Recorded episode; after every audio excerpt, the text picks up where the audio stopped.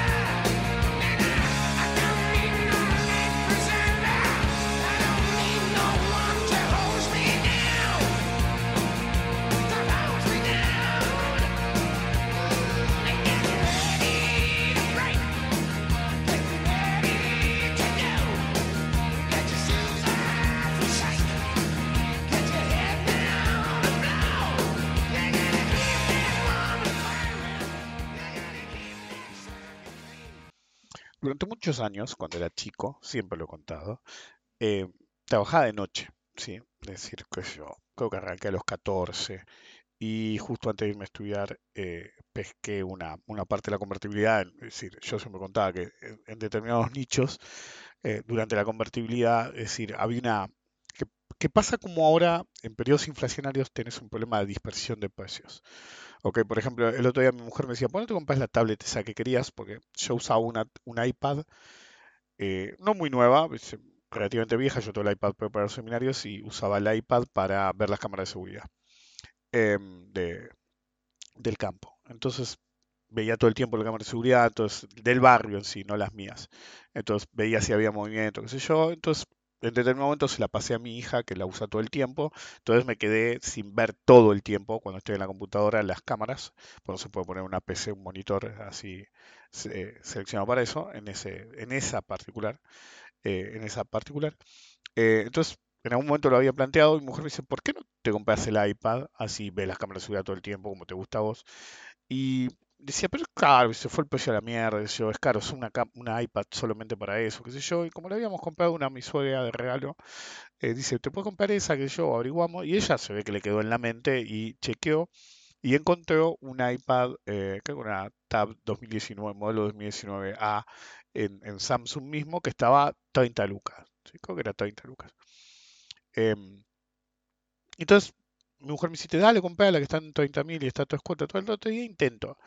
Eh, envíos a todo el país.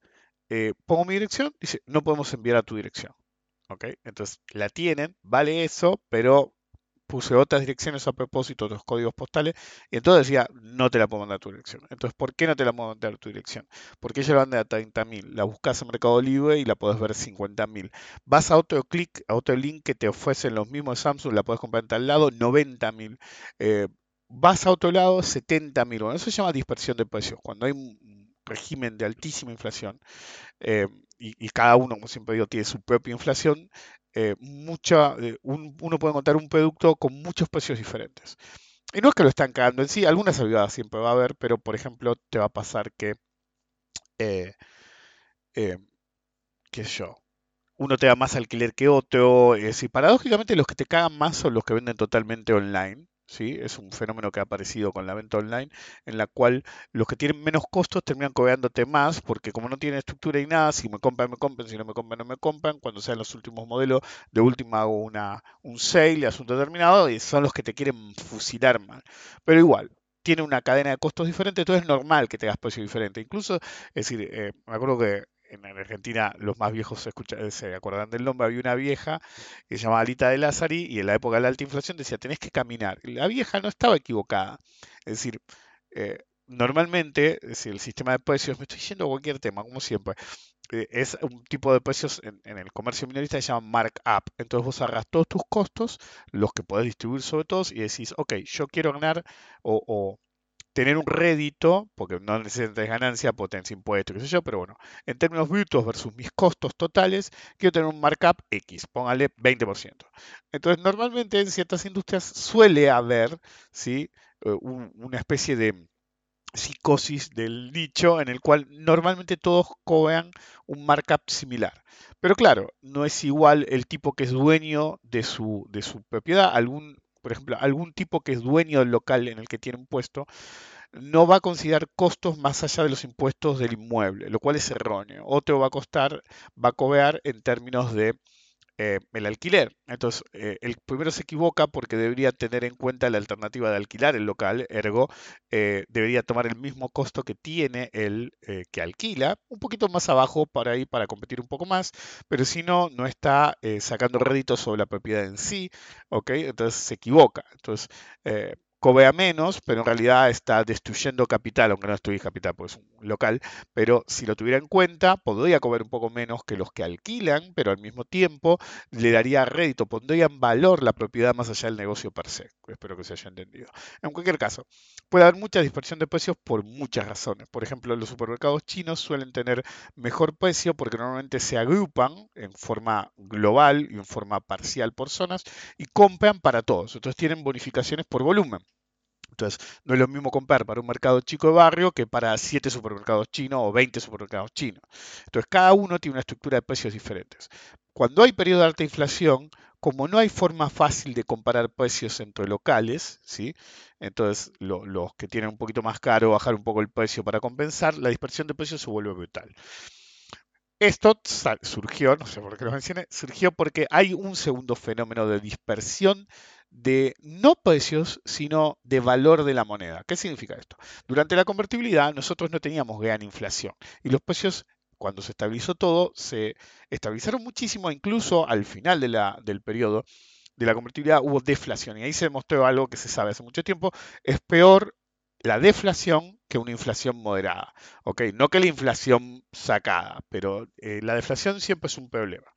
Eh, en cualquier caso, eh, en periodos de moneda muy estable, pasa que hay una dispersión en la decisión de gastos eh, por parte de la gente que percibe dinero. Por ejemplo, eh, cien dólares van a ser vistos, ¿sí?, como de más valor que cien dólares de a uno. Yo sé que es difícil por ahí así verbal. Usted imagínese tener un billete de cien dólares. ¿Sí? Si usted tiene un billete de cien dólares, van a apreciar el gasto. Incluso les voy a poner este ejemplo. Supónganse que usted tiene que pagar setenta dólares, ¿sí?, y van a usar un billete de cien dólares. ¿Okay? Les duele más gastar setenta dólares con un billete de cien que ciento veinte dólares en billetes de uno y cinco. Es decir, hay una percepción del valor del dinero para nominaciones altas, sobre todo en periodos de estabilidad, que hace que se minimice el efecto del gasto de billetes pequeños versus billetes grandes. Es el día de hoy que en Estados Unidos un billete de cien dólares vas a pagar algo con un billete de cien dólares y medio como que te miran. ¿Okay? De hecho, los billetes que más se usan en Estados Unidos en, en, en el día a día son los de cinco, diez y veinte. ¿Sí? Los cincuenta, es decir, son raros de ver, eh, y los de uno son... ni siquiera son considerados dinero. Eso es una... Es decir, no es que no se considera dinero, pero es como a lo que iba a ir, es que cuando yo era chico y pesqué la, el periodo de la convertibilidad, una parte enorme del dinero que yo junté para estudiar afuera venía de las propinas. Entonces yo me acuerdo que en ese momento un mozo cobraba, y si yo ganaba bien, cuatrocientos dólares, ¿sí? El sueldo mínimo en esa época era doscientos cincuenta, trescientos dólares. Eh, entonces, el periodo de convertibilidad, justo antes que yo me fuera de viaje, eh, las propinas eran enormes. Vos podías sacar de propina en esa época cuatro mil dólares, ¿sí?, eh, en periodos cortos de tiempo. Por ejemplo, eh, no había un día que yo no sacara, es decir, fin de semana, uno en un boliche es así, el fin de semana pega mucho más. Ahora van a ver por qué fui por ese lado, pero... Eh, yo ganaba de trescientos ochenta a cuatrocientos veinte dólares, ¿ok?, eh, por eh, mes como mozo. Eh, y vos podías sacar, ¿sí?, viernes y sábado, que eran los mejores días, eh, los días más intensos. Después eso cambió, a eso voy a ir. Eh, pero póngale el sábado, que siempre fue el día más móvil en boliches, hasta que los bolillos se apagaron, eh, y vos podías sacar quinientos dólares de propina ese día. ¿Sí? En un solo día podías sacar quinientos dólares, que era el sábado, y podías sacar otros trescientos a cuatrocientos dólares entre el sábado, entre el viernes y el domingo, el viernes y el domingo juntos. Después la semana dependía del hecho, por ejemplo, en el Mundial eh, iban a, o algún evento así, tipo la, una copa de fútbol, qué sé yo, como yo laburaba en un boliche que tenía cámaras y qué sé yo, y pasaba los partidos. Cuando había partido también ganabas un, un montón de guita, encima estaban todos sueltos y si ganaba su equipo te daban propinas que, que eran enormes. ¿Okay? Bueno, el punto es que vos sacabas como mínimo mil dólares por semana, ¿sí?, de propinas. Ganabas cuatrocientos dólares por mes en promedio, por lo menos donde laburaba yo, y te sacabas de tres mil a cuatro mil dólares en propinas por mes. ¿Ok? Entonces, si bien yo venía trabajando de antes, el periodo que agarré de convertibilidad, mucha gente te dejaba propinas que parecían de poco importe. Recuerden los que son más viejos, el billete de un peso desapareció prácticamente, ni bien apareció y se usaban las monedas. Y vieron cómo son la gente con las monedas. Entonces no había gente que no te dejara de dos a cinco mangos de propina cuando el trago por ahí o lo que tomaban, consumían, salía como máximo cinco o seis pesos. Entonces tenías una incidencia de la propina enorme versus el valor de lo que valía. ¿Por qué? Porque al tener convertibilidad, los precios en dólares eran estables, todos, los precios eran bajos en niveles absolutos, pero la gente tendía a dejar mucha propina. Entonces, eh, boliche, lugar oscuro, con, si cuando barríamos encontramos fácil de trescientos a cuatrocientos pesos en monedas de un peso, que era un dólar. ¿Okay? Entonces generabas un montón de guita. Entonces, la gente con la que yo laburaba, ese era el punto, tenía varios boliches. ¿Okay? Entonces, eh, los que son de Lanús, creo que sigue existiendo, estaba Your Place, estaba City, después eh, expandieron Your Place a donde estaba Yes, era un oligopolio, uno de los que laburaba en City, que ahora hay un, justo era al lado de Your Place, tenía un bar enfrente que se llamaba La Tablita, eh, después eran amigos del que de misma zona que era Capítulo, y después eran amigos de la, los de La Casona, entonces eran todos, entonces necesitaban un empleado, por ejemplo, yo terminé trabajando varias veces en La Casona, pues le faltaba alguien y yo estaba saliendo de laburar, y decía, che, ¿te está saliendo alguno de laburar? Preguntaba el dueño de la casona, dice, mira, está saliendo tal y tal, ¿querés que le pregunte si pueden ir para allá? Sí, y yo estaba juntando ahorita para irme a estudiar, decía todo que sí, entonces trabajaba en todos los boliches, es decir, mi hora era como veinte horas los fines de semana, porque salía de uno y metía en otra, salía de uno y metía en otra, esas cosas que hace, hace uno de chico, eh, entonces sumabas mal. Pero un fenómeno que se daba era el fenómeno de querer estar donde está la acción. Entonces, querer estar donde está la acción es querer estar donde está todo el mundo. ¿Por qué? Porque la actividad llama actividad. El mercado no es diferente. Entonces, por ejemplo, en una época tenías horario. En una época, el boliche dos de los dueños de Your Place eh, explotaba. Era, City, era, era impresionante. Yo había empezado a trabajar ahí. Era impresionante. Era más grande que Your Place y realmente era brutal el nivel de actividad que tenías hasta cierta hora. En cierta hora... ¿Sí? Se iban al, al bailable, que era Yes en esa época, no me acuerdo cómo se llamaba el dueño, eh, o se iban a la casona. Entonces eran como horarios, tenías el sabor del modo, tenías que ir a tal boliche a tal horario, se iban a tal boliche a tal horario, después iban a otro lado a tal horario, era como un recorrido, ¿ok? Pero al mismo tiempo pasaban de moda. Por ejemplo, en una época Your Place era brutalmente famoso, en otra época fue City, Your Place no te iba a nadie, y viceversa, o bailable con bailable, entonces todos... Saben a qué me refiero porque todos habían ido a algún lugar y después se había puesto en modo otro lugar. Y normalmente uno va donde está la acción porque quiere ver gente. Uno sale para ver gente. Y, y por ahí no es uno, uno es más tranquilo, pero todos sus amigos empiezan a ir a otro lado porque sus amigos empiezan a ir a otro lado porque la acción está en tal lado. El problema de hacer eso es que normalmente no vas al mejor lugar, al más cómodo o al más piola, sino vas con la masa a donde te parece que vas a estar más cómodo. ¿Ok? Entonces, por ejemplo, yo, desde el punto de vista, ¿qué, qué decimos? Eh, Albert dice lo mismo y yo lo vengo diciendo hace años, es algo que se conoce eh, hace muchos años. Todos los que se hicieron ricos en la fiebre del oro en Estados Unidos, y pasa en muchos otros casos históricos, fueron no los que iban a buscar el oro en sí, sino lo que vendía la pala, Levi que te vendía los jeans hechos de lona. Eh, entonces, el que está del otro lado es el que hace guita siempre. ¿Okay? Es como el cometero en la bolsa. El cometero no puede perder, porque pierdas o ganes, él se lleva la comisión. Eh, bueno, con esto es igual. Yo trabajaba en todos los boliches, entonces normalmente estaba donde estaba la acción porque era conocido como el mercenario, el chico mercenario que iba a todos los boliches sin importar el horario. De hecho, fue tal así que cuando yo ya no trabajaba en boliches, cuando volvía de... Si yo era amigo de los chicos de esa época, eran todos los mozos seguían estando, los encargados, qué sé yo. Entonces, como ya no vivía lejos, cuando me bajaba del avión, Siempre pasaba por Your Place, ¿ok? Y, y me acuerdo que uno de los encargados siempre se reía. No me acuerdo el nombre, era un chabón enorme. Cuando digo enorme, es enorme. Me sacaba como cuatro cabezas a mí.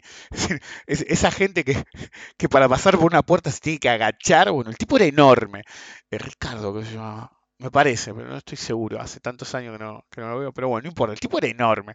Y me acuerdo que siempre me, era, era macanudo. Y siempre me cargaba porque decía, si la gente supiera... Este, porque decía, yo me bajaba del avión y no tenía más ropa que los trajes buenos que usaba en esa época. Entonces iba al boliche y decía, le faltaba un mozo o algo y agarraba una bandeja y te vas a cagar. Y me acuerdo que el, este muchacho se ría de eso. Y una vez me pasó, ¿sí? que, que un conocido de la bolsa, eh, que sabía que yo estaba en el exterior... Este, había ido al boliche, tenía, era un poco más grande que yo, había ido al boliche de Tampa, y lo atiendo justo yo, le digo, le digo en voz baja cuando la mina está, esa no es tu mujer, este, ¿qué haces acá? Este, pues yo atendía a otro, le digo, sí, pasé, necesitaba un mozo, y yo estaba con mi, mi traje hecho a medida, que yo, con mi reloj caro, todo, atendiendo esa, no me importaba un carajo, eran amigos, qué sé yo. Después lo que me tocaba a mí lo repartían entre los chicos, este, me quedaba comiendo, qué sé yo, me comí una hamburguesa, ese era mi pago básicamente, porque eran todos amigos. Eh, pero el hecho persiste que en la época que yo trabajaba ahí, normalmente me mandaban al boliche, como sabían que yo, cero problema, eh, me mandaban al boliche que hubiera más movimiento, entonces siempre tenía muchas, eh, muchas pepinas. Y básicamente con, con eso, lo conté mil veces igual, esa parte, por lo menos en, en cuando hacía presenciales, no sé si, si en los webinars o en el podcast. Eh, básicamente me pagué los estudios eh, con eso. Sí, más allá que después me dieron beca. Eh, entonces, realmente era una época de ascensión social enorme. Si vos realmente, sobre todo si eras un chico que no tenía que aportar mucho en la casa, porque, eh, qué sé yo, estaba de salida, lo que tenías que hacer era bancarte vos y por ahí colaborar un poco, realmente hacías una diferencia enorme que te podían abrir el camino en la vida. Hoy eso es imposible en cualquier lugar del mundo. En cualquier caso, Eh, yo siempre notaba que la gente quería ir donde había más gente y era realmente donde la pasaban peor. Pues yo me acuerdo de estar en boliche que estabas hacinado totalmente, ¿viste? No podían hablar, no podían hacer nada porque era un desastre. Y por ahí, si se hubieran ido a otro boliche un poquito más tranquilo, lo hubieran pasado mejor. Pero la gente llama a la gente y ese es un error fundamental en el mercado. Cuando uno toma la misma actitud de hit seeking, de ir donde está la acción, los problemas empiezan a aparecer porque realmente estás donde no deberías estar. Bienvenidos a un nuevo episodio de Rompiendo la Banca, si mal no recuerdo es el trescientos diecisiete.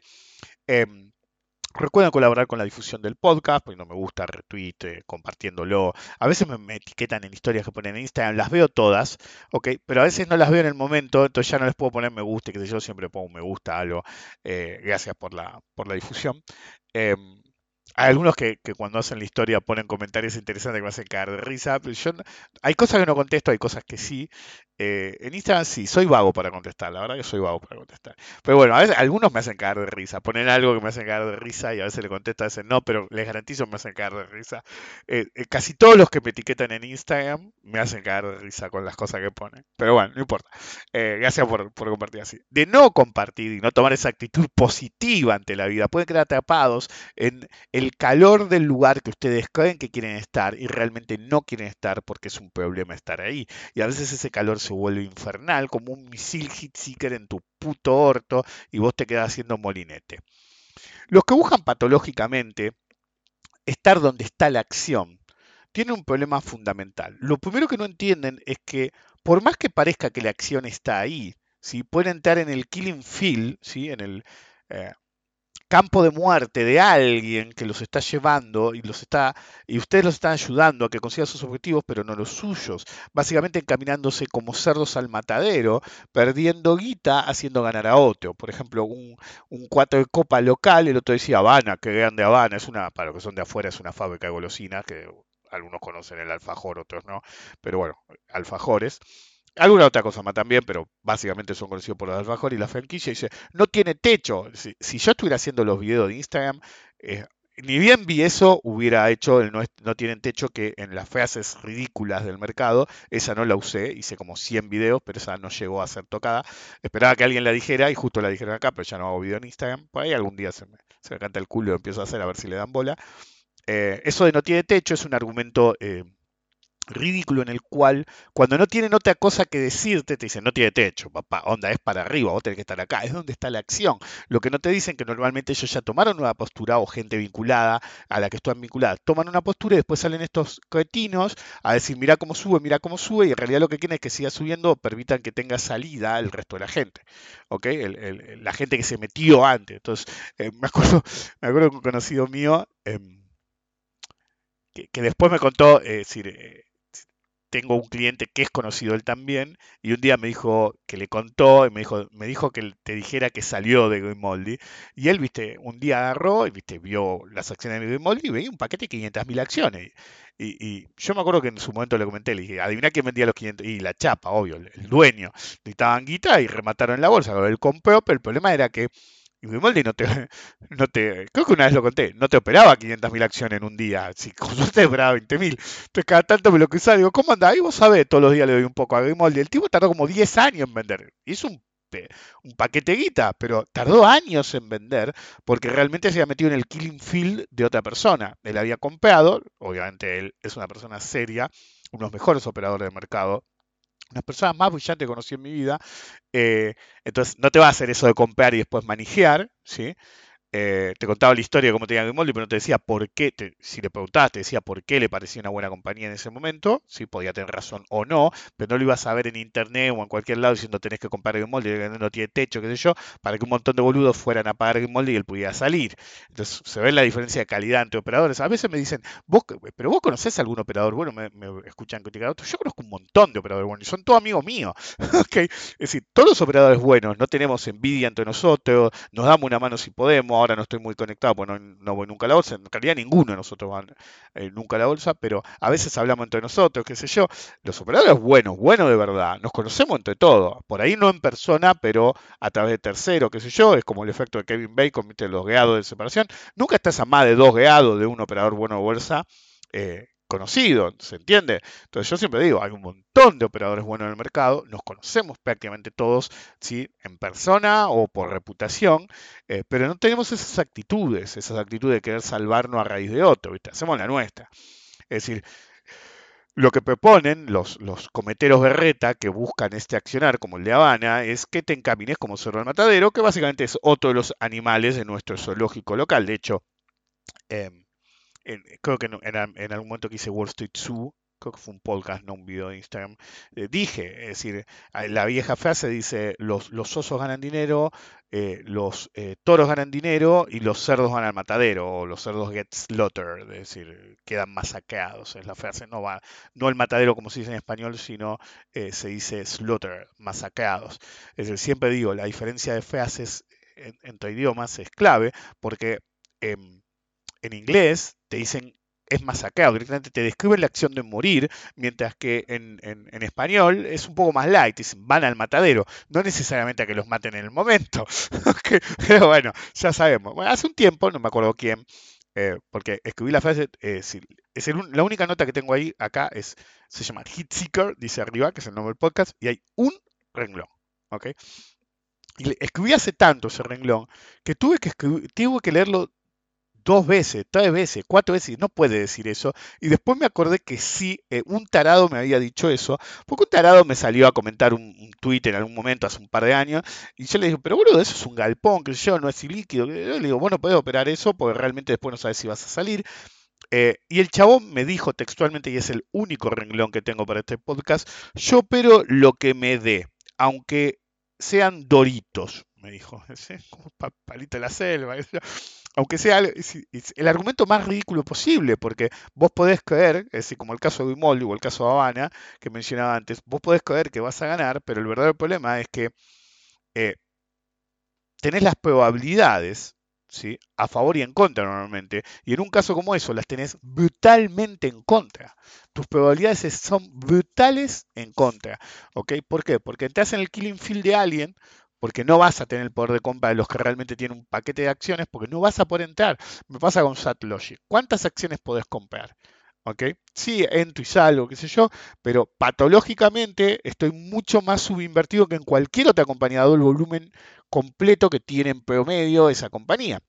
Entonces el otro día lo comentaba con, con un amigo mío. Sí, yo podría presionar ¿sí? Para comprar un poco más, ¿ok? Tener un poco más de exposición.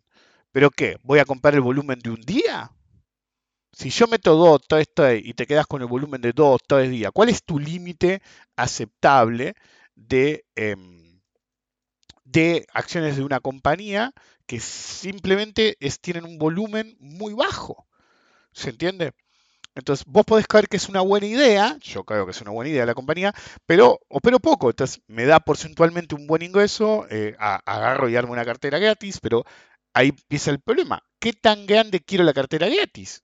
¿Okay? Porque en determinado momento, si vos querés salir de un plumazo, si, si hay un problema en el mercado en general o en la compañía en particular, el volumen va a reducirse aún más. ¿Y qué querés? ¿Tener volumen de dos semanas para intentar salir? No, ni en pedo. Entonces terminás subinvertido. Entonces a veces tenés buenas ideas de trading, o te, que te parecen a vos buenas ideas de trading, sobre todo con tu metodología, como en mi caso, pero tu verdadero problema empieza a pasar por un hecho simple.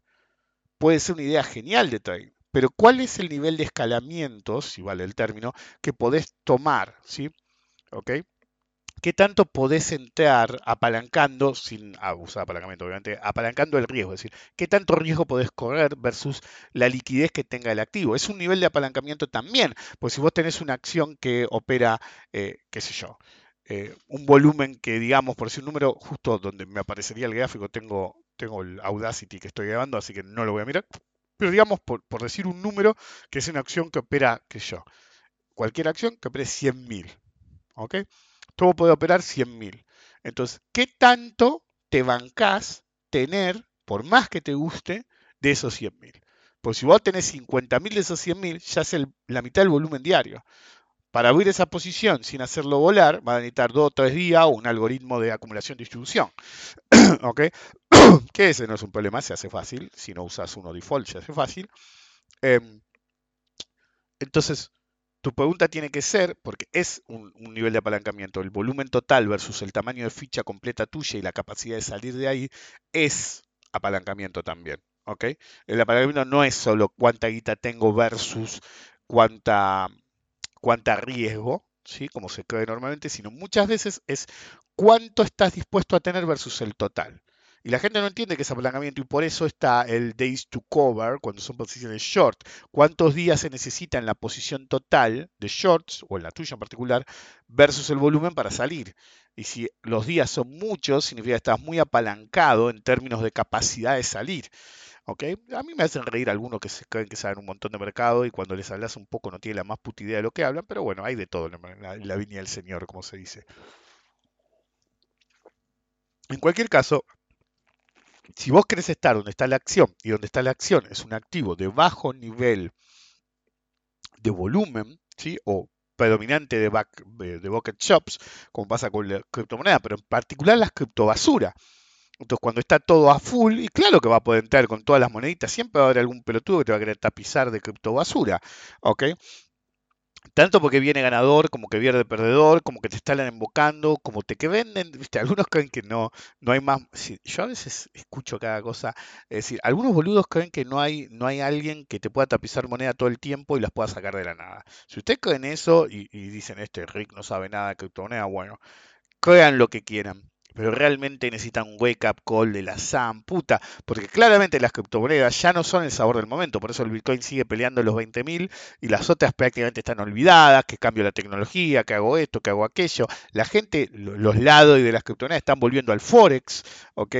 Bajó muchísimo, el N F T fue el golpe final, ya era un delirio total, pero bueno, nadie quiso escuchar eh, y esa cosa termina así. En cualquier caso, el tema del hit seeking, buscar dónde está la acción, es que realmente genera un problema dual. Primero, pueden terminar en activos que ustedes creen que es lo que les da, pero en determinado momento hay un martes trece, porque lo va a haber, y pueden tener problemas de salir, problemas de eh, qué tan apalancados estaban tradicionalmente hablando, o en términos del volumen total, el volumen se apaga, no podés salir de ahí, o que el activo desaparezca literalmente y vos te quedes agarrando la papa caliente. Vos podés pensar que estás todo lo listo que vos quieras y que estás eh, listo para los millones y qué sé yo, y en realidad te vas a hacer mierda, papá. El segundo problema es que el hit seeking, ¿sí? eh, eso lo llamaba así yo cuando estaba en Estados Unidos, no, nunca lo escuché en un término de la, de la bolsa, pero yo siempre lo llamé hit seeking cuando vivía allá. Es decir, buscar la acción donde la acción está, porque es lo que me da, porque si fueran Doritos los compraría igual, porque es lo que me hace ganar plata. ¿Okay? El argumento de ese tipo eh, tiene un problema severo. Viola cualquier lógica de mercado. ¿Okay? Es como violar las la leyes de la física. Es decir, el otro día, no sé, porque es, a veces te pasa, ¿viste? Por eso no me gustan las series. Porque, ¿viste? Cuando veo una serie y tiene una premisa, por más ridícula que sea, y veo un capítulo y, y después digo, che, quiero ver cómo termina. Bueno, entonces, en estos tres días hice, eh, cuando tenía tiempo, ¿no? Pero, viéndolo lo Pablo, saben cómo se queja mi mujer, que veo un poco y veo si vale la pena, qué sé yo. Me hice una maratón de una serie que tiene tres temporadas, eran quinientos millones de capítulos, ¿okay? Que se llama Manifesto. ¿Okay? Es decir, que no, unos tipos se subieron al avión, tipo, aparecieron cinco años después, qué sé yo. Bueno, y, me, y el problema de la serie es que me revienta, es que siempre te quedás esperando que, a ver, bueno, cómo lo resuelven. Por ejemplo, me acuerdo que una premisa estaba buena, era una que un día la, había llegado el apocalipsis. El apocalipsis era, se cortó la luz, no volvió nunca más. ¿Okay? Y dije, no la voy a ver, no la voy a ver, no la voy a ver. Esperé que terminara y años después me acordé de la serie y busqué el resumen de capítulo por capítulo de Wikipedia y lo leí como si fuera un libro. Tardé que yo, diez minutos, ¿no? ¿Ok? Y dije, menos mal que no vi esta poronga. ¿Ok? Bueno, con este manifiesto es igual, pero bueno, estaba ahí en Netflix, qué sé yo, no sé cómo me lo crucé, empecé a mirar, mirar, mirar, mirar, mirar. Nunca pasaba nada, ¿ok? Y siempre van a por un lado, y nunca pasaba nada, ¿ok? Esto es exactamente igual que esa serie, ¿ok? O las series eventos. Todos quieren ver algo, es hit seeking, ¿ok? Bueno, pero el problema es que en un capítulo, lo único que me quedó, fíjense que en este, a, a contrario de otras series, como fue cuando se puso de moda el juego del calamar, y dije, me evito a esa poronga, y no encontré una cosa que pueda usar. Es decir, sí, uno puede decir no, porque el planeamiento, la improvisación, puede decir quinientas cosas, pero no me llamó para decir una cosa el podcast, una, y yo saco cosas de cualquier lado, hasta de manifiesto, o manifiesto, como carajo se diga. Entonces, en algún momento en un capítulo, así que vi bastante, porque me acuerdo de esto al pasar, es decir, no sé qué le dice el tipo a la hermana, eh, o a un amigo, y le dice, ¿cómo se llama? Le dice... Y bueno, es medio ridículo. Y entonces, la mina que había sido estudianta de él o compañera de él en la universidad, le dice, ¿cómo puede ser ridículo si violaste eh, todas las leyes de la física y ahora me han venido a decir que esto es ridículo? Ok, bueno, tiene razón. Ok, bueno, con esto es lo mismo. Es decir, vos creés que es buena idea hacer hit seeking en el mercado, estar donde está la acción. Fíjense que es lo que expliqué la otra vez, que a eso voy, de Y P F, que en el mínimo me preguntaba una, dos personas, ¿ok? Si era buena idea, qué estrategia podían llevar, si un poquito después de que subió, uno que necesitó un poquito más de convencimiento, me preguntaron uno, dos en total. Cuando había que entrar en Y P F, me preguntaron tres o cuatro personas. Pónganle cinco en toda la furia.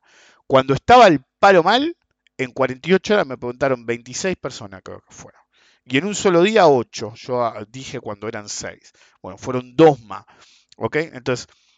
Cuando lo puse, alguien me comentó al pasar que eso es como funciona el mercado. Correcto, eso es como funciona el mercado. Tiene acumulación, participación pública y distribución. Y una buena posición se arma cuando uno acumula en un mínimo, cuando realmente hay una idea de trading viable. Entonces vos podés decir, que cuando me preguntaban el mío, yo decía, mirá, si yo comprara estas basofias, si o comprara Argentina, A D R, qué sé yo, te compraría. ¿Sí? Hasta a mi mujer se lo dijo. Yo compraría. ¿Okay? Pero yo no opero esas cosas, punto. Eh, Entonces, cuando alguien me preguntó, me acuerdo que alguien en concreto, que me preguntó justo en el mínimo, le dije, mirá, yo compraría, pero no opero estas cosas. ¿Ok? Y, y me acuerdo que me preguntó, ¿y haces steps? ¿Qué sé yo? Le dije, mirá, si haces steps acá, se te va a dar, porque te, más tarde o más temprano se te va a dar, y vas a quedar recontra subinvertido, porque dudo seriamente que llegues a meter un segundo step. Y él me dice, meto el step en menos diez. Era casi el mínimo. Le digo, vos pones el step en menos diez y te parece que está ahí nomás. Vos tenés como con suerte dos unidades de trading. Le dije, ¿vas a quedar subinvertido o vas a putear? Le digo, no te hagas un all-in, pero si tenías en mente X cantidad, no la dividas en muchas posiciones, en muchas unidades de trading, porque te va a quedar caliente. Eh, y le dije, a ese fue el que le dije, mirá, si yo operara estas cosas, yo estaría comprando. Y es más, me acuerdo que le dije que hubiera estado comprando desde hace un par de días, mientras bajaba, así que por ahí llegaba a meter dos, tres unidades de trading porque había aflojado un poco, después se estabilizó. Bueno, en ese nivel no te preguntó nadie, ¿ok? Entonces el argumento de estar donde está la gente no hubieras tenido lugar, entonces no hubieras comprado bien Y P F. Ahora, cuando estaba al palo y me consultaron en cuarenta y ocho horas un montón de personas, en ese nivel, en ese nivel, sí hubiera pasado, ¿ok? que entrabas y entrabas al pedo, ¿sí? En esta etapa difícil saber, ahí corrí el Audacity para poder hacer clic en esto, pero claro, está tan cargado con el Audacity que no va a hacer clic jamás, ¿ok? Así que lo veo medio choto el gráfico, ahí se colgó feo, pero no se colgó la grabación también, ¿ok? No debería haber hecho eso, ¿ok? Ahí, ahí, uy, no lo puedo creer, dos horas después se abrió el coso, a ver si me deja. Eh, bueno, eh, igual lo digo de memoria, eh, en el mínimo, ¿sí? No te pregunta a nadie, entonces, donde deberías... Que antes en diario no hubo mucho tiempo, a veces las acumulaciones no son tan rápidas como uno querría, ¿ok? Eh, eh, en el periodo que podríamos decir, a pesar de la brevedad, que podrías haber acumulado, nadie compró, o nadie te consultaba, o nadie hablaba del activo, ¿ok? Cuando se movió un poco más, y uno... Yo puse la línea de tendencia y todo, creo, en uno de los seminarios, y tenés la línea de tendencia y encima lateralizó un poco con rango amplio. En ese nivel, en ese nivel me preguntó alguno, pero tampoco preguntaron muchos. Ahora, cuando estaba el palo en la zona de cinco ochenta, cinco sesenta a seis, todo el mundo quería entrar. Entonces, lo quedé. De hecho, directamente se me cerró la ventana. Ok, ahí volvió. eh, no, estamos, estamos ok. Entonces, eh, el hit seeking, ¿qué les hace hacer? Normalmente les hace operar en contra de la lógica más básica del mercado. La lógica más básica del mercado que dice, vos tenés que querer entrar en el periodo de acumulación o al sumo en, la, en el periodo temprano de participación pública. Como vos haces hit seeking, cuando lo haces, esa búsqueda donde está la acción, siempre va a hacer que pase después de que subió. ¿Ok? Entonces, sos el tipo que en vez de comprar Y P F a tres, lo mira con cariño a cinco cuarenta o a seis. Entonces, te sube el cien por ciento y decís, che, mirá cómo subió esa. Y propones ahí. Es el idiota tebato que cuando no se quiere hacer el experto con un arma de juguete hablando de un atentado, te dice que te va a hacer, eh, te va a comprar puts de Galicia, los puts van a cero, entonces dice, no, mejor compro eh, call de Y P F, porque como no me salió la compra de una, te, eh, la venta en uno, te compro en otro, es decir, ir para abajo, en realidad, en uno, bueno, voy para el otro lado en otra, ni siquiera en la misma, en otra, ¿ok? Sí, alto operador, ¿ok? Entonces, ¿y qué pasa? Justo cuando él dijo empezó a caer. Es una vergüenza. Bueno, pero es eso de hit seeking. El tipo no te va a decir, gente como esa nunca te va a hablar de eh, una acción X cuando está en el mínimo. Siempre te lo va a decir cuando está en movimiento, porque quiere eh, tener la razón, quiere tener público que te ascienda su mensaje a través de hablar a lo que la gente le interesa. Es decir, es como alguien lo ha dicho en su momento. Yo te pongo el gráfico del dólar blue, no todos los días si no se mueve, pero prácticamente todos los días. Y te pongo el dólar todos los días, absolutamente todos los días. Desde que volví a internet, es decir, de dos mil dieciséis, de enero del dos mil dieciséis hasta hoy, te lo puse todos los días. Entonces, cuando pasa de moda, por así decir, nadie lo escucha o hablo de las tasas de interés todo el tiempo. Entonces, la gente... en momentos le deja de dar pelota porque no es el sabor del momento, porque nadie está ahí y en realidad no se dan cuenta que es el momento en que sí uno tendría que prestar atención. Entonces vos no tenías que comprar dólares a trescientos o a doscientos sesenta, vos tenías que comprar dólares a cien, a ciento veinte, a ciento cuarenta, a ciento sesenta, cuando fue a doscientos y volvió, cuando volvió. Entonces, si vos insistís en estar donde está todo el mundo, siempre violás los preceptos básicos del mercado. Acumulación, participación pública y distribución. Vos, para armar una posición, la tenés que armar cuando el negocio empieza a cocinarse. Es decir, en acumulación o en participación pública en, en, en sus primeras etapas o en un grado menor. Porque, por ejemplo, si yo hago acumulación, participación pública y distribución en un papel como Y P F, ¿sí? O los bonos, pero hablemos de Y P F, pues unos ejemplos recientes. Vos estás parado ahí y vos podés comprar en el periodo de acumulación, si la viste, o cuando arrancó, pero no cuando estás cien por ciento arriba. Eso es terreno de decir, ok, cierro la posición ganadora, me hago un sintético, eh, es decir, o compro unas opciones con lo que ya gané, pero si no abriste ninguna posición, no puedo comprar a seis. Y yo me acuerdo que una vez di ese argumento y alguien me dijo, bueno, pero si vos comprabas después de que subió X por ciento tal acción, no me acuerdo en cuál, era de la burbuja punto com, hubieras ganado igual, todo bien, flaco, pero yo prefiero ser el que compra a tres y vende a seis, y no que lo compra a seis y ve si puede llegar a doce. Ok, pues si vos compras en tres, cuatro y cinco y la tenés en seis, eh, tres, tres y cuatro, digamos, y la tenés en seis, podés cerrar el papel, quedarte con la cartera gratis, algo típico mío, comprar algunas opciones, que yo y sigue genial, boludo, pero no tengo el mismo nivel de riesgo, pues ya estoy operando con plata del mercado, house money, ¿ok? Entonces, en vez de eso, si vos esperás eternamente, en cualquier activo, a, la, a entrar tenías que comprar. punto. Al que me preguntó le dije, mira, yo hubiera comprado. ¿Okay? Después, cuando que veo la línea, era compra, punto. ¿Sí? En la zona de tres ochenta, tres setenta, si subió un poquito más, era compra, punto. No hay mucho escape. Los objetivos eran cinco, eran cinco sesenta por el pivote anterior, de grado mayor. Ahora, uno puede decir, ok, no entro en tres, no entro en cuatro, ¿sí? No entro en la acumulación, no entro en la primera etapa de participación pública. No digo que esta sea una distribución, pero digo, ya la participación pública ha corrido su curso. La pregunta es, ¿en qué grado está? No significa que vos no puedas operar en, el, en, en lo más grosero del movimiento. Es un movimiento cuasi vertical, boludo.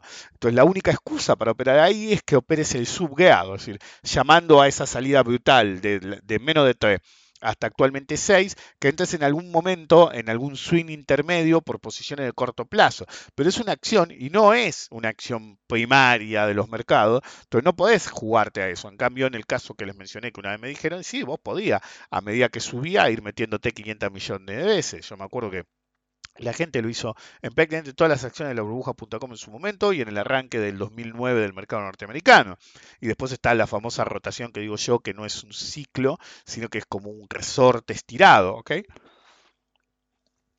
En el cual uno rota carteras hacia las que se atasaron. Si uno es vivo y, por ejemplo, tiene Y P F, por decir una, y alguna más, y subieron, vos haces cartera gratis en esa y lo que liberás de capital, buscas cuál puede ser el concepto que se dice normalmente está atrasada, y meterte en esa y ya tenés las gratis Y P F, se te vuelve a dar en otro papel. En una etapa como esta es más difícil, pero en otras etapas, en los mercados, tanto este como el mercado que ustedes quieran, del país que ustedes quieran, está en mínimos, uno puede armar cartera con mi truco de cartera gratis y recuperando capital y ganancias y pasándose de activo, y cuando está el movimiento más maduro y continúa, tenés una cartera, diez acciones, depende del tipo, el tamaño de mercado, diez acciones, veinte acciones, con un capital enorme, y vos tu principal lo tenés cubierto, y son todas posiciones gratis, que después ve hasta dónde llegan, le pones stop o no. Pero el punto es que si vos tomás la actitud del hit seeking, primero, más de una vez te van a coger de mala manera, te van a romper el ojete, como pocas veces se vio en el mercado, y vas a ir a foja cero. ¿Ok? Ahora, a veces tenés suerte y no te pasa seguido y podés llegar a acumular capital. Pero eso de estoy donde está la acción, aunque sean doritos, es un problema porque siempre llegas tarde. Sos el que no compra a tres Y P F, el que no compró a cuatro Y P F, el que no compró a cuatrocientos sesenta Y P F, pero en seis le dijo, uy, qué bueno. Y ahí es donde afloja. Si bien después volvió, ahí es donde afloja. Porque es donde la gente realmente opera peor. ¿Ok? Si son esas nociones de que se creen grandes operadores y no lo son, porque vas donde está la acción. Vieron que yo siempre digo, alguna vez lo he mencionado, lo he mencionado con el caso de Y P F también. Vienen y me preguntan de una acción en particular. Ok, es una que no me preguntan nunca, bueno, podés haberla visto, qué sé yo. Eh, depende de yo, algunos clientes ya lo conozco, digo, esta la viste en internet. A veces ni se los digo, pero sé, porque no son gente que me venga con cosas nuevas. Y de golpe, a los diez minutos, alguien me pregunta por lo mismo. Y a los quince me preguntan por lo mismo. Al segundo, tercero, ya digo, andás a ver dónde carajo lo vieron, ¿ok? Y, o en Twitter o en algo, están todos hablando de eso y se meten en eso. Fue como lo de GameStop y qué sé yo. Y empiezan a hacerles el ojete a todo. Algunos saldrá ganador, ¿ok? Pero básicamente te estás metiendo donde te dicen que te tenés que meter y en forma tardía. Ese tipo de, de información de actividad siempre es tardía, nunca es en el mínimo o máximo según corresponde a la dirección que uno va a operar, normalmente en el mínimo, sino que en, en un proceso en el cual ya el movimiento de máxima probabilidad y el más redituable ya se dio en el corto plazo. Puede seguir totalmente, pero estamos hablando de la misma actitud de yo estoy donde está la acción y te operaban bonos argentinos arriba de cien de paridad, ¿sí? Y decían no, porque la compresión de spread se puede ir a ciento cincuenta. Yo me acuerdo que esto en los podcasts viejos lo sabían, lo habían escuchado. Había un pelotudo que todavía está dando vuelta en el mercado, ya no a la misma escala, porque me encargué de darle con un caño mañana, tarde y noche, que te decía que un bono que iba a vencer en menos de un mes o dos meses se podía ir a ciento cincuenta. Y el valor terminal del bono era, cuando él dijo por primera vez eso, era ciento ocho. Creo que era ciento ocho o ciento siete. Me parece que era ciento siete, eh, por, dependiendo del cupón. ¿Por qué? Porque te quedaban dos cupones semestrales, creo que era el siete por ciento, más el, el, el valor total, porque era un bono bullet. Entonces, lo máximo que podía valer ese bono era lo que te pagaba en interés y lo que te pagaba en capital. Si mal no recuerdo, era siete por ciento de interés, entonces lo máximo que podía valer ese bono era ciento siete. Me acuerdo que era el dos mil dieciséis y alguien me, me invitó a un programa pedorro de radio, pero bueno, dije, va a quedar solo el flaco, me voy a ir hasta allá. Fui hasta allá porque iba a quedar solo, después apareció el compañero, ni bien se enteró que yo iba a estar, bajó del avión y se fue ahí. Este, y pasó de el pop voy a quedar solo a que me dejaron ahí estacionado porque el otro no quería que hablara. Bueno, pero eventualmente hablé. Y me acuerdo que yo le dije, es decir, ¿cómo puede valer un bono a ciento ocho hoy si dentro de un mes vale ciento siete? ¿Sí? Hay valor tiempo el dinero, pero no es tan ridículo. ¿Okay? Si el bono, me acuerdo que eso fue, que yo faltaban...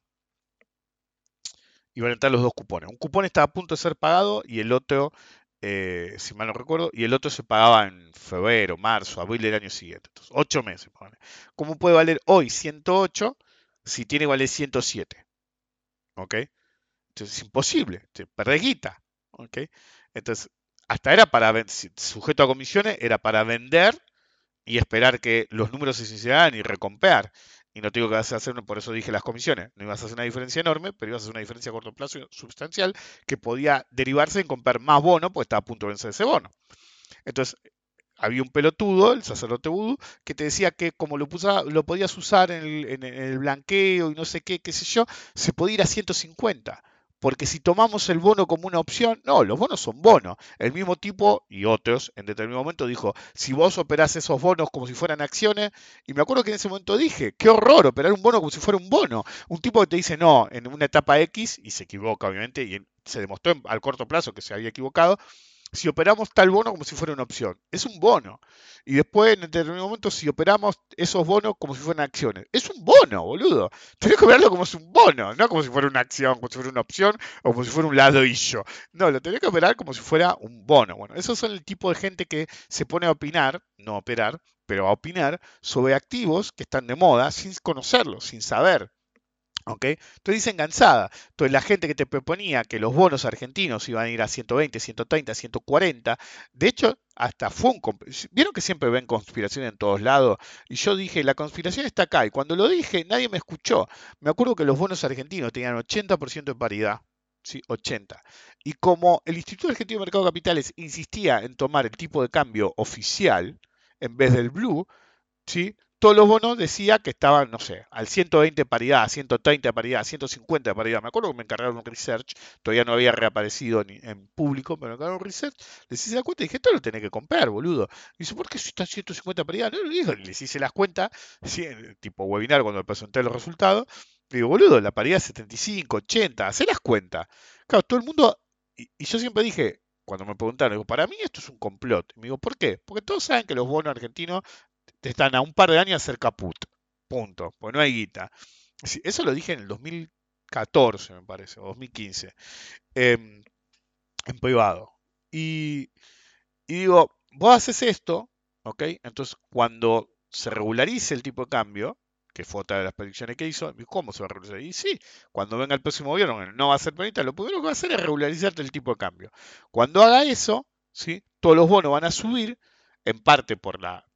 por el hype del nuevo gobierno, qué sé yo, pero en parte pues están acostumbrados a ver ciento cincuenta paridad como algo normal, a pesar de que la paridad en realidad está ochenta, entonces te miente con la paridad hoy, entonces después te va a parecer normal operar bonos sobre la par como si nada, les decía yo. Dicho hecho, pasó todo lo que dije en ese momento, eh, y, y, y el verdadero problema, ¿sí? Eh, pasa porque ese hit-seeking hizo que en el dieciséis diecisiete estaban todos obsesionados con los bonos y pagaban cualquier pelotudez sobre la par. Hoy, los mismos tipos no te compran bonos. Y lo que les garantizo que hoy, ¿sí? Que si fueran a default no perdés capital, hasta ganás capital. Es decir, hay que quedarse sentado ahí, yo lo entiendo, qué sé yo, el riesgo es enorme porque son bonos argentinos.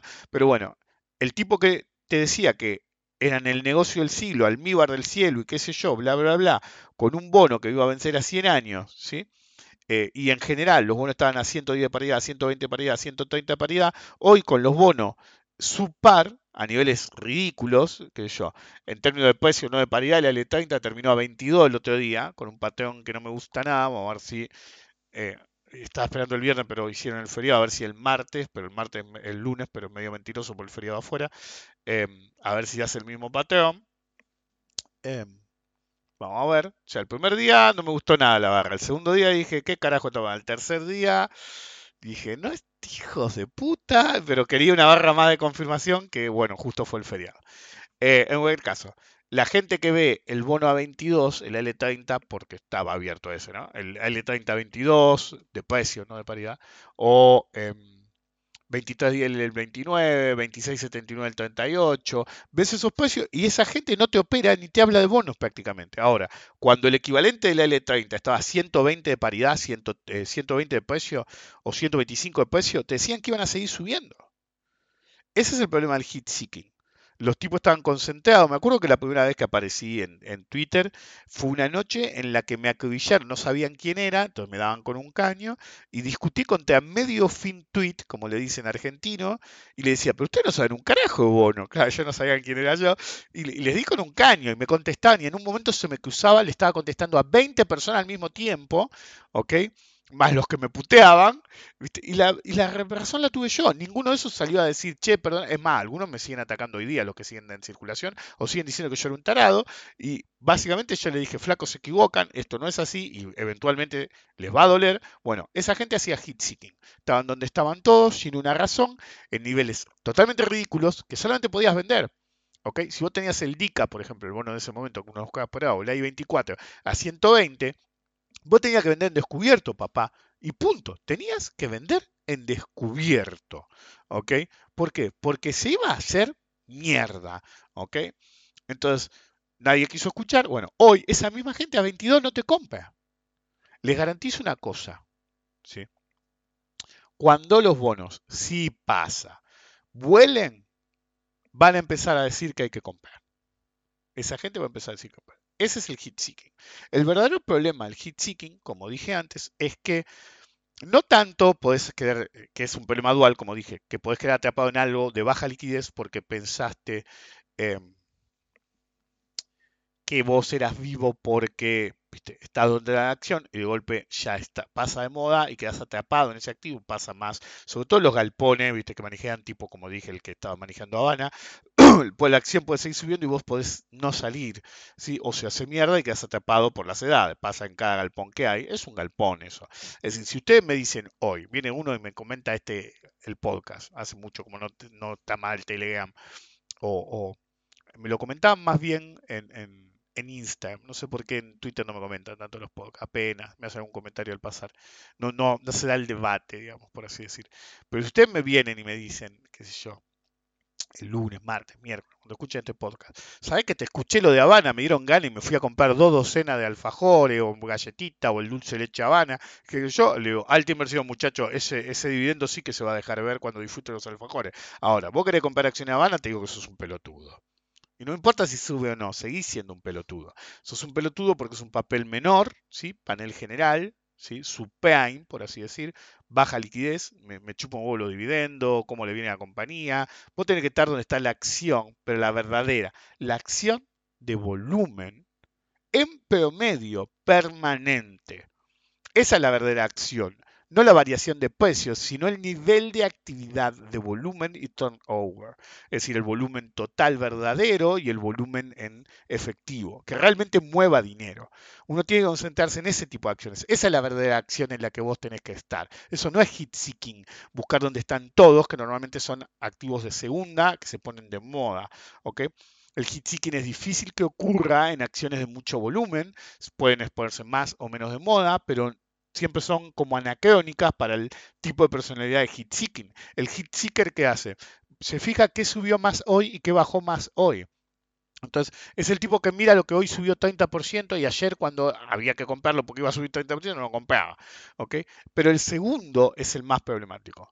El segundo de esos, de ese problema dual es violar el concepto fundamental de inversión. No entrar en acumulación ni en participación pública temprana, sino siempre entrar tarde, cuando el movimiento ya se dio. Y cuando el movimiento ya se dio, las probabilidades van a estar en tu contra y normalmente significa que perderás dinero. Así que tengan cuidado con el amor por seguir acciones o activos que de golpe tienen mucha actividad en las redes sociales en general o en algún foro en particular. Si ustedes ven que de golpe algo que nunca escucharon hablar, todo el mundo habla de él, es malas noticias. El hit seeking es algo aborrecible que debe ser esquivado de todos los modos posibles.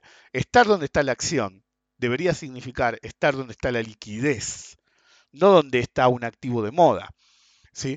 Porque cuando vos tenés que entrar en un activo que se puso de moda, es cuando no está de moda, que es cuando entra el que después va a intentar que se ponga de moda o te lo va a manejar. Lo que no tenés que hacer es entrar en activos que se ponen de moda súbitamente. Si lo haces, le estás haciendo el juego a alguien que armó ese juego antes, cuando no estaba de moda, cuando no era eh, un caso de hit-seeking. Entonces, cuando vos vas al hit-seeking, estás contribuyendo a que otro termine su estrategia, realice su ganancia, mientras vos te quedás sosteniendo la papa caliente. Nos vemos la próxima.